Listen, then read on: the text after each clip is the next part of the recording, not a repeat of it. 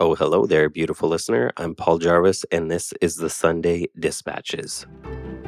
FreshBooks has launched an all new version of their cloud accounting software so you can spend more time doing the work you love and less time stressing over paperwork.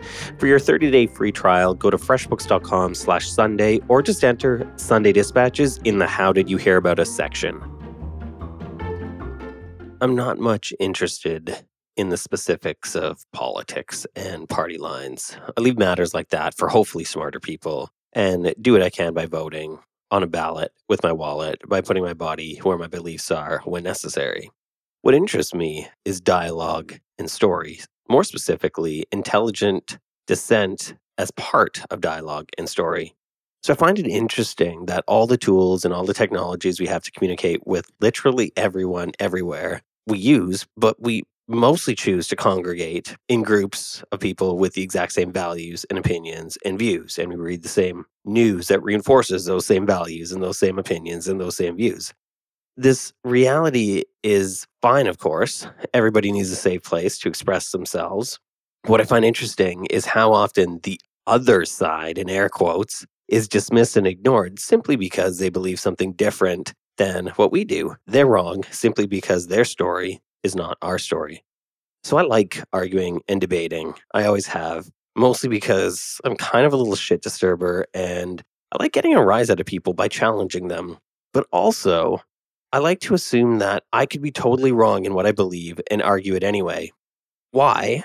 Because it's easy to believe something in a vacuum, like social media, where you see mostly echoes of what you already believe to be true. It's much harder to be challenged by a belief and proven wrong than to just have or to just adjust a belief or being challenged by a belief only to find out that under scrutiny, it's proven to be something that's truly deep within you.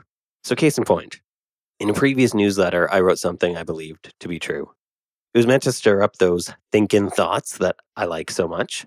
One person even replied and said that they disagree with the intro and therefore unsubscribed, hoping never to hear another word from me again simply because we disagreed on an intellectual level. Another person replied saying they disagreed with the point of the article and brought up where they felt I was wrong and why they then thought that was the case, challenging me to rethink what I thought to be correct.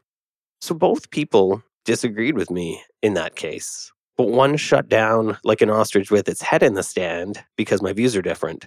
The other person took the time to engage a little on an intellectual level which I thoroughly enjoyed and even led me to change my mind on something, causing me to rewrite the original piece for its syndication later on. So I sent out the newsletter. They argued with me a little bit about some points. I thought them to be true on some of those points. So I rewrote the piece when I put it past my newsletter onto my website into syndication later on. So, of course, I'm not 100% immune to assuming the other side is wrong. I catch myself thinking that the other side is stupid, in air quotes, all the time. I don't know why I'm using air quotes in this podcast episode, but for some reason I am. So, of course, I'm not immune to assuming the other side is wrong. But when I catch myself doing it, I try to talk myself out of that instant dismissal and ponder it for a second. What if I'm wrong? What if the other side is right? What would that then change? Would me being wrong make the world better? So, for example, if I'm wrong about climate change and humans aren't causing at least some level of global warming, then I've not done any harm to the planet or animals or people by reducing my own carbon footprint. Whereas if I wrongly believe that climate change was invented by some grand left wing eco agenda, and then I do everything I can to support fossil fuels and environmental destruction, then the world is a far worse off place by using up infinite resources and causing harm to the planet. FreshBooks can now count over 10 million freelancers and business owners as part of their tribe.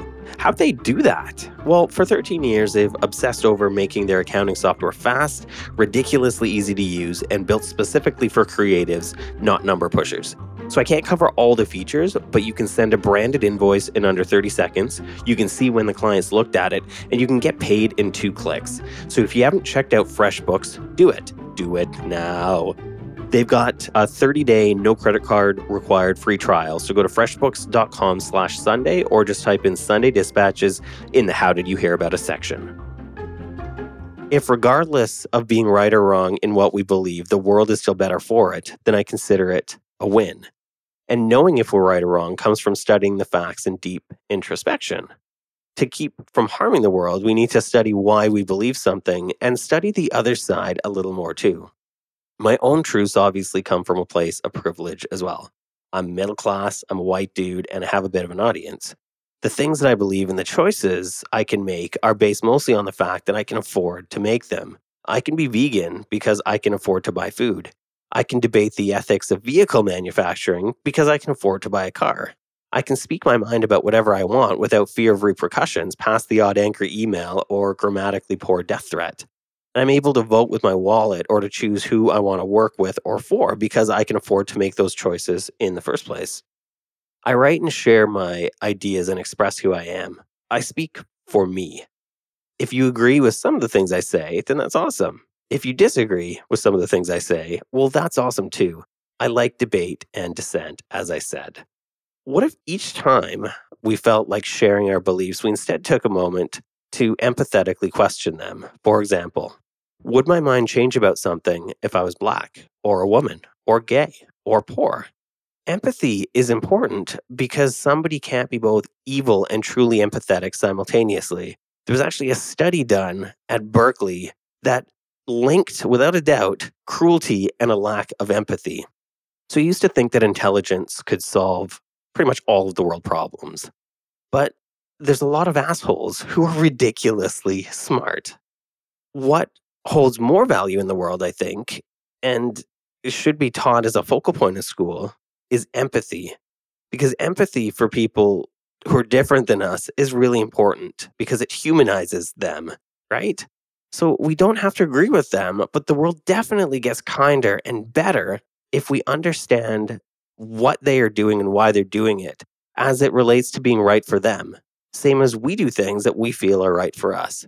The caveat here is if somebody is truly hurting others with their beliefs, then it gets tricky because they obviously shouldn't be doing that. And I'm not talking about hurt feelings, I'm talking about actually and seriously hurting others, like gay bashing or discriminating or that sort of thing. Then we need to balance empathy through education with making sure they stop doing those things right away. So, listener, we all speak our own truth, but truth on an intellectual level is kind of malleable and in the eye of the beholder. Truth is completely shaped by how we perceive our world. It's different for everyone, which makes the world kind of interesting. We need to get more comfortable with the idea of challenging our beliefs and our ideas and our truths. Because assuming we're 100% right 100% of the time is a recipe for never growing, never learning, and never changing. When we refuse to leave our social bubbles of like minded, similar folks, it's hard to really experience the world and art and expression for what it really is varying truths and beliefs. Intelligent dissent with others is what makes democracy different than fascism. Intelligent dissent with ourselves is what builds empathy. So, reconsidering our idea of truth is one of the most important things we can do to remove any of this us versus them mentality and really just become a larger group of us all humans sharing this crazy spinning ball with various truths and beliefs, but a mutual respect. Thanks for listening.